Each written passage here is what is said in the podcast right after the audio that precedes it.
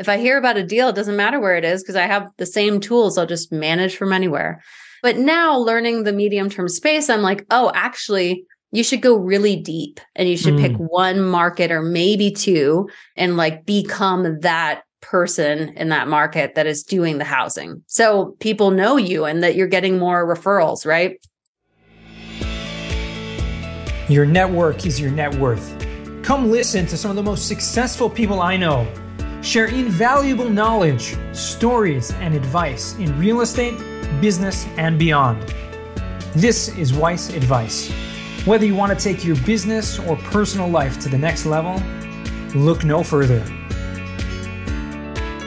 Welcome back to another episode of Weiss Advice. I'm your host, Yonah Weiss. Excited to be here today with another incredible guest. We have Zeona McIntyre, or as she's known in the podcast circuits, Z Money, or in the nightclubs. I don't know. Was that what they call you?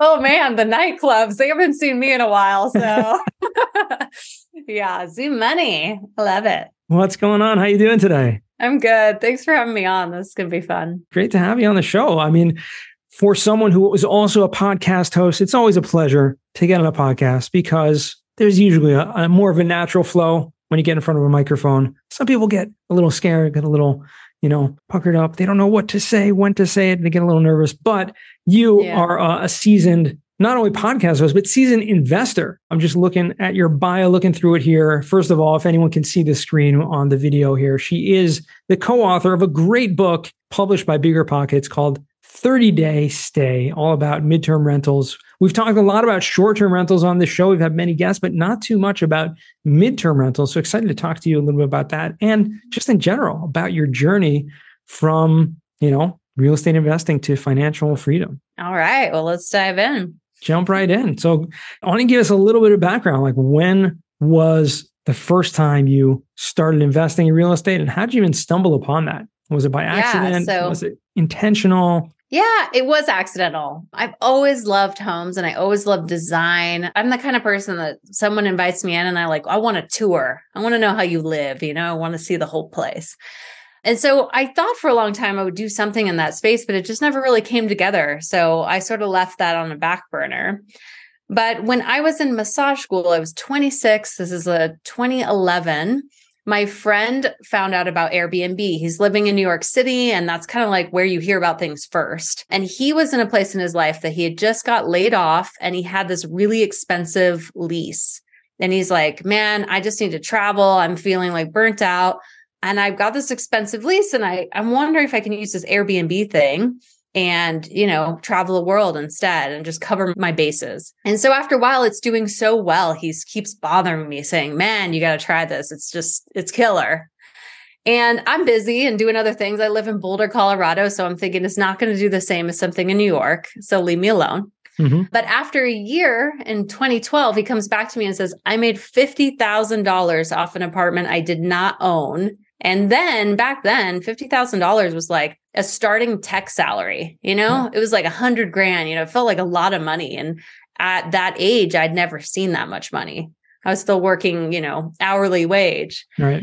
And so it really lit me up. And I thought, I said, you know what? I'm going to listen to you now. Let's go do it. I'll try this out. And so what happened to me is that at the same time, I was renting a two bedroom apartment.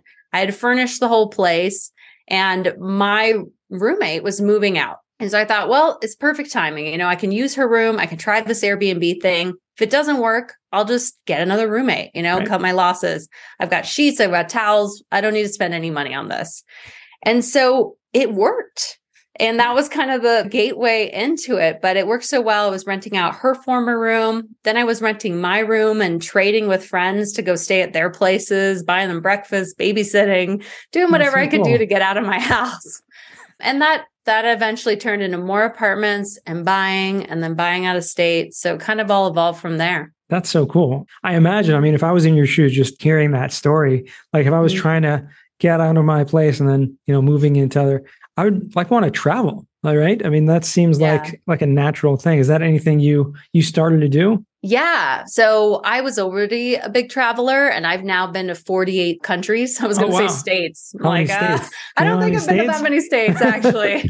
48 countries. how many states. But yeah, 48 countries. So I've wow. been a lot of places. And so I was traveling a lot. But while I was staying in Boulder, I was also I started pet sitting. I was just trying to do whatever I could do to get out of my place because whenever I was out, I was making the most money. Mm-hmm. So I did that for probably two years of hustling between places.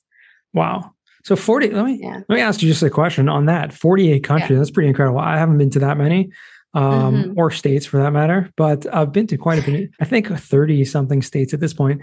But what's the best country or not best, but what was one thing that stood out to you? Like one country that you would, you just loved or would love to go back to? Yeah, I really love South Africa. There's just a lot of diversity there. So, not only with the people, because you get this mix of all these different African countries plus the Dutch. And then you don't really see the same mixes that we see in the US. Everything is kind of mixed in the US with some kind of Hispanic influence. And mm. that's not reached there because it's just too far away.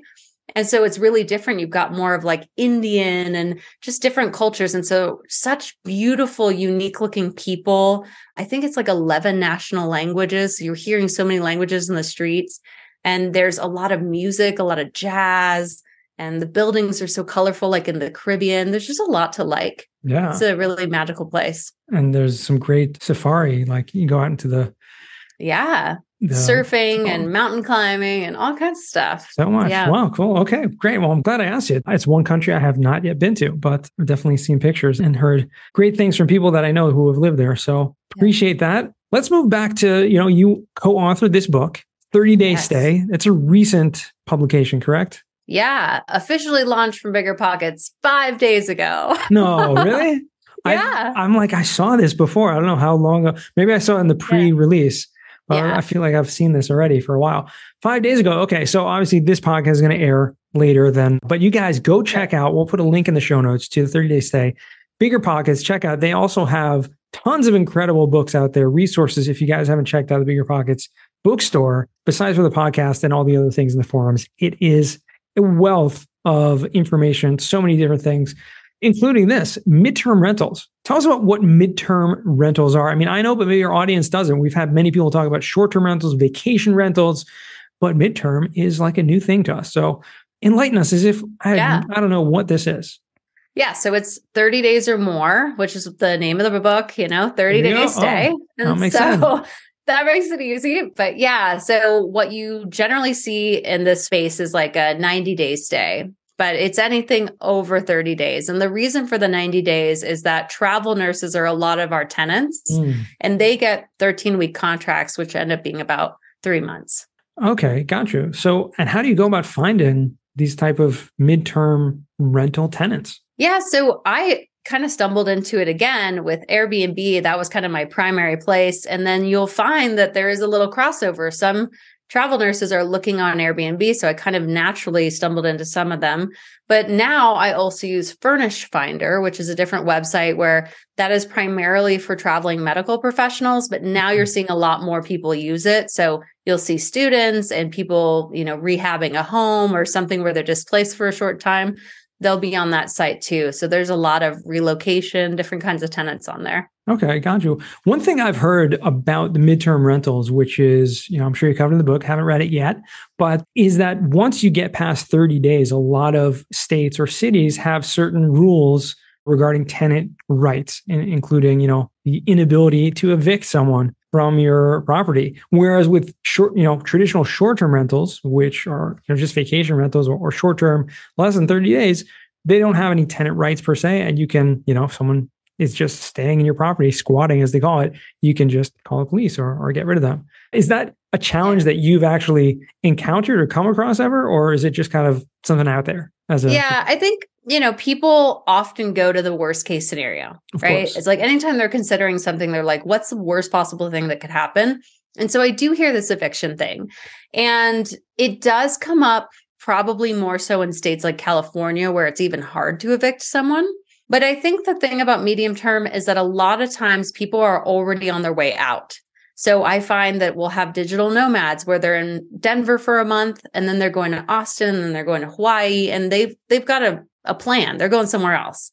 Same with the travel nurses. They're going to get an assignment before they're even done with your place in their next city. So I haven't had that where anybody tries to stay longer. They sometimes extend, but not in the like trying to stay for free sort of way. Right. right. No, I mean, yeah. it, it, also probably has to do maybe with, you know, where you're finding your tenants. Uh, I mm-hmm. think that's a big thing in general. And yes. The locations and where are, if you can share with us, like where are your rentals? Across the oh my god all over the place. That was yeah. not a good plan in my book. At the time i was trying to be diversified and i had started in the short-term rental world so i had managed properties all over the country. I had a stint that i was a property manager and co-hosting for people.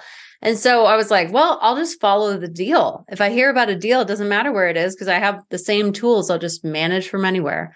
But now learning the medium term space i'm like oh actually you should go really deep and you should mm. pick one market or maybe two and like become that person in that market that is doing the housing. So people know you and that you're getting more referrals, right? So my places are in four states. I'm in Colorado in three markets in Colorado. I'm in Florida in two markets in Florida. I'm in St. Louis, Missouri, and then I'm also in Washington state. And so oh, wow. really all over. That's cool. So when you say you yeah. really, you know, just followed the deal, you you're serious. You're just like going all over. I mean, that's from yeah. Florida to Washington. You can't really get much further than apart. Totally. Yeah, well, you know, I do a lot of investment consulting. So I'm talking to people and they're always just telling me about new markets. And I'm like, wow, never heard of that. Let me look into it. And then it works. So, you know, we'll see. Okay. Everything changes over the time. So yeah. And when, I mean, you're absolutely right when you're talking about going deep and finding a market and really becoming like the go to expert or something. I mean, that's really yeah. with everything in real estate, especially if you can niche down and you can become that go to person for that specific thing, it's much more likely people will remember you and you'll stand yeah. out. And I think that's one of the benefits of branding in general. But you know, especially when you're talking about a specific market, you get to be known, especially you know if you're dealing with traveling nurses and they're all going to the same you know hospitals or medical facilities to travel to. Uh, you'll probably get some good reviews and you'll get some good references, also referrals from other nurses instead of going directly, you know, through these platforms. I'm sure it'll come back through directly through the clients as well. Yeah. Yeah. So I'm going to put you on the spot here and just ask you for a couple, if you would, just a couple really good tips in terms of turning your rental property, whether it be short term, midterm, long term. But I guess you can focus on the midterm because that's really what you're focusing on now. Turning that into a place where people really want, are attracted to, or people want really want to go to. Yeah. So, I mean, it really starts with your marketing. And what people don't realize is like you have this one thumbnail on these websites, you're just literally one photo. And so I'll have people call in and we'll talk about it and they'll say, I don't know why my place is not renting. And then I'll look at their ad and the first photo is like, I don't know, a chair in front of the front door because it's got like a pumpkin on it and it's Thanksgiving. I'm like, that is not nobody, everybody's scrolling right past that, you know? You got one second to sell people. You really wow. got to make it shine. So I'm all about pro photos. I'm all about really stylish decor. You'll see on Airbnb, so general short term rental platform, is that you're going to see there's a lot of designers and boutique hotels that have come into the space mm-hmm. and really taken over. But in the medium term space in Furnish Finder, it's a lot of mom and pops, it's granny basements. And so they're not that professionally done and they're not that nice. Mm. And so hmm. nurses have been staying in those because that's all they could find. It's that or Motel 6. Right. So if you come in and you've got really beautiful furniture and something that looks super cozy with throw blankets and stuff, they're super excited. You know, it's a lot of women. So you got to play to that. Make your places really nice. Don't just like minimalist, you know, college dorm make it look like that, you know? That's really yeah. good advice. That's awesome because you're absolutely right. It really, you're going to scroll right by if you're not impressed. And especially yeah. when you have a plethora of choices on Airbnb or, or VBRO, whatever you want to call it. Um, Vrbo, what do I call it? It's Vrbo. It's VRBO. VRBO, Vacation right? rental by owner. Right. Those are platforms where once you go on there and you see these, and they're showing you the I guess the algorithms or whatever showing you like, you know, the best properties or whatever that are going to stand sure. out the most. So it's hard to stand out when you're, you know, a starting out owner or just have one or two or a couple properties. Yeah. So, you know, all that SEO works from clicks. So you need to get clicks and then those clicks continue to throw you to the top. So, oh, yeah, so you've got to have something that's clickable. Very interesting. Good to know. Okay. So those are already two amazing tips right there for us. You also, I mean, we can throw in a hundred things into this podcast over here because we have such a short time, but I want our audience to kind of get to know you and get to know what's behind, you know, what's driving you. I mean, is there something mm-hmm. that has led you starting out on accident and then moving into the space, doing consulting, doing the whole thing, buying, you know, yeah. 10, 12 properties wherever, all over the country. And what's really the drive? I mean, is it the financial freedom? I don't want to put words in your mouth here, but what's driving you to continue growing this? Yeah. I mean, I think for me, it's just the hustle. Like, I love the art of the deal. And I talk about kind of being addicted to buying homes. It's like, I think in my mind now, having been in real estate investing for 10 years plus, is like, yeah, I could probably just invest everything in syndications and sit back and not do anything, you know, and that's probably a really smart way to go. but I am a real estate agent too. So I'm looking at properties all day for my clients and it just makes me want to buy. so I am stuck in that a little bit where I love negotiating. I love getting a property. I love furnishing it and getting it going. So that's not going away. I mean, that's awesome. If you are driven, yeah. you have something, you know, fire kind of burning in you just to keep doing the deal and keep keep getting another property, another one. Just keep it going. Yeah. I mean, eventually you'll find a way that, okay, maybe this is enough. But you are the co-host of a podcast. I don't know if I mentioned this at the very beginning, but you are the co-host of a podcast called what is it called again? Financial Investify. that was really bad of me, right? Investify. Invest yeah. to FI. FI is financial independence, right? Yes. That's a big driving factor for a lot of people. I mean, is that being the co-host of a podcast like that, I'm sure you come across a lot of people or talk about different mm-hmm. ways where people can become financially independent. Um, yeah. Yeah. So Craig and I both achieved financial independence in our like, I guess mid to late 20s. And so we saw how fast it can happen when you use real estate. I still think that if you just follow the general tenets of the fire community and invest in index funds, you could probably do it in 10 years. But mm-hmm. if you use real estate, it's a supercharger. And I've seen people do it in two, five years, something like that. And so, yeah, we're big believers in it and we're collecting those people's stories. So if you guys are interested, go check out our podcast. All right, Invest2FI. We'll make sure to put that in the show notes and definitely going to check that out myself because it is something that is driving so many people to and I'm so blessed to speak with incredible people like yourself on this show who have you know achieved that as well and at a relatively short period of time and pretty much everyone through real estate which is just incredible yeah. to me so if you guys are listening to this podcast and you haven't really gotten it yet that you can become financially independent through real estate on the plethora of different ways that we've had guests on this podcast talk about i think it's about time that you really take some action so Zeona, can you give our listeners maybe one or two or three or 10. I don't care. Just tell them something about it, something they can do to take action today. Yeah. So I think it's really good to get good at running numbers because hmm. numbers don't lie. I mean, there's a lot of emotions that come into real estate. You can fall in love with a house. I do every day practically. But when you really get into that spreadsheet, it really tells you, hey, this is a deal or this is not a deal. And you see all the levers that you can pull to make a deal. And so running numbers is great. The other thing I think is really important just because of the way our market is right now with high prices still, high mm-hmm. interest rates is study creative financing. Get to know what your options are there. Seller financing, subject to, there are a lot of ways that you can take over properties for less down than you think Mm-hmm. lower interest rates, just all kinds of cool creative stuff out there, but it's a little bit complicated. So do your homework. But, you know, there's YouTube University. Get out there and just start listening and reading stuff. But definitely. Yeah. There's so many, so many good tips there. I'm not a huge numbers person, even though, you know, I do the cost seg and that's that's my thing. But but numbers numbers. yeah, no. Well, I mean, we have accountants and engineers and those people that are really the experts in yeah. doing the actual cost studies. I just kind of talk about it and yeah, you know, pump it up.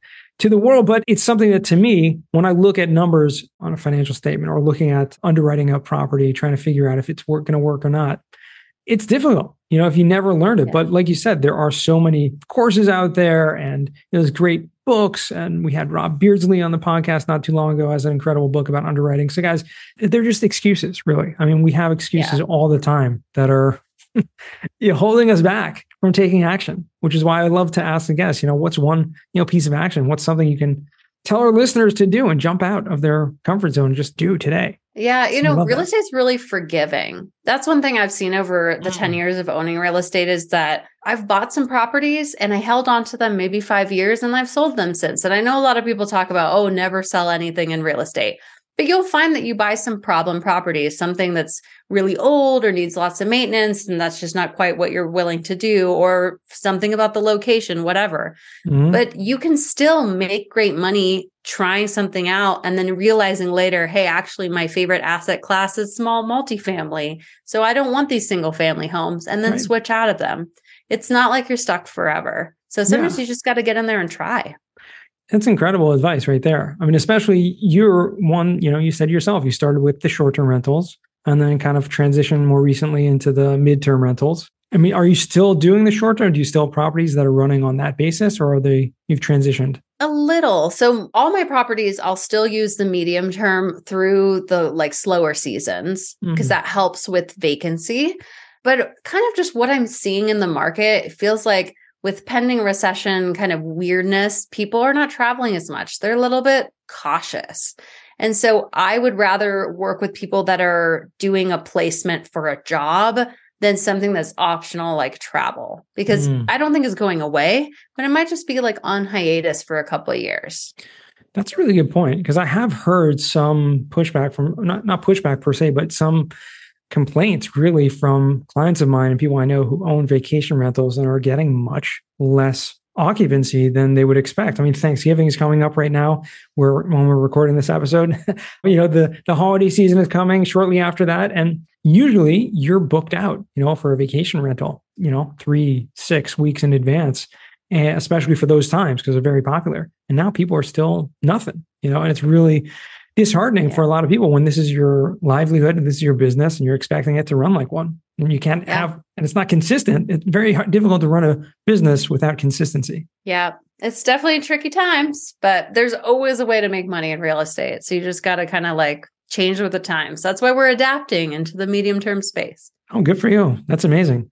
And you've shared a lot of that information that wealth of knowledge that you've experienced yourself in the book. So i'm excited to check it out myself Uh, definitely it's on my reading list and we're going to ask you for another one also very shortly because we're going to transition to what we like to call now the final four. These are four questions i ask all my guests so first question for you zeona is what is the worst job that you ever had it's funny. I don't know that I've had a lot of bad jobs. I just am not a good employee. That's the thing that I'll say is like when you're entrepreneurial, you always think you can do it better. Mm-hmm. you know a different way to go.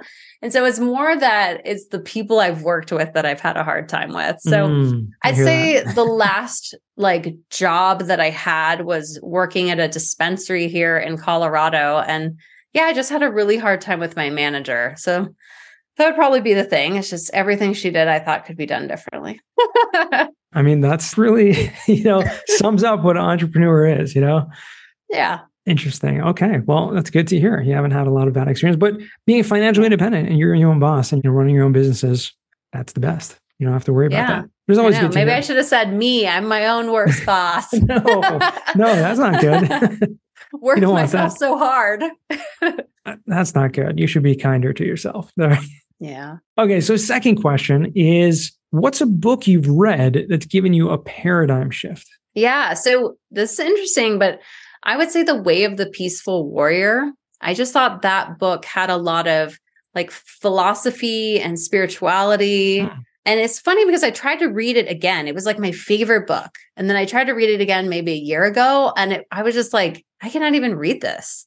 And I really think there's something about catching a book at the right time when it's like everything yeah. that you can actually take in at that moment. And yeah, so at the time, that book really shaped me. You know, and I think this is a really important point you brought out there. It's something that I asked this question, what's giving you a paradigm? It doesn't have to be the latest paradigm shift because we go through so many stages in our lives.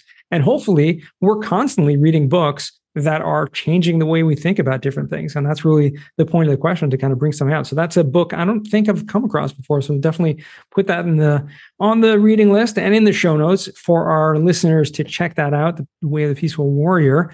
And you know, hopefully we'll come across another book that will help us open our mind to different things in the world. Third question, which we're going to move into now, is and you can take this any which way you want, which is what is a skill or talent that you would like to learn? So maybe this is a little bit cheating, but I am just at the beginning of my creative finance journey. And I'm at this place of like negotiating the first few deals, trying to sell a couple of my places on seller financing so that I can understand what it's mm. like on the sale side. Oh, cool. You know, but I I would love to really master that because it's just the most like intricate but interesting thing that I've come across in real estate lately. And I love how like feverish I am about learning. It's like I just want to watch all the YouTube videos. So it's been fun to have that craving. Yeah. I mean, that to me, the fact that you're willing to like go through that process and sell some of your own properties through that so that you can acquire that experience of what that's like from the seller's perspective so that you can better understand yeah. it. That's incredible. I mean, I think that's just a brilliant way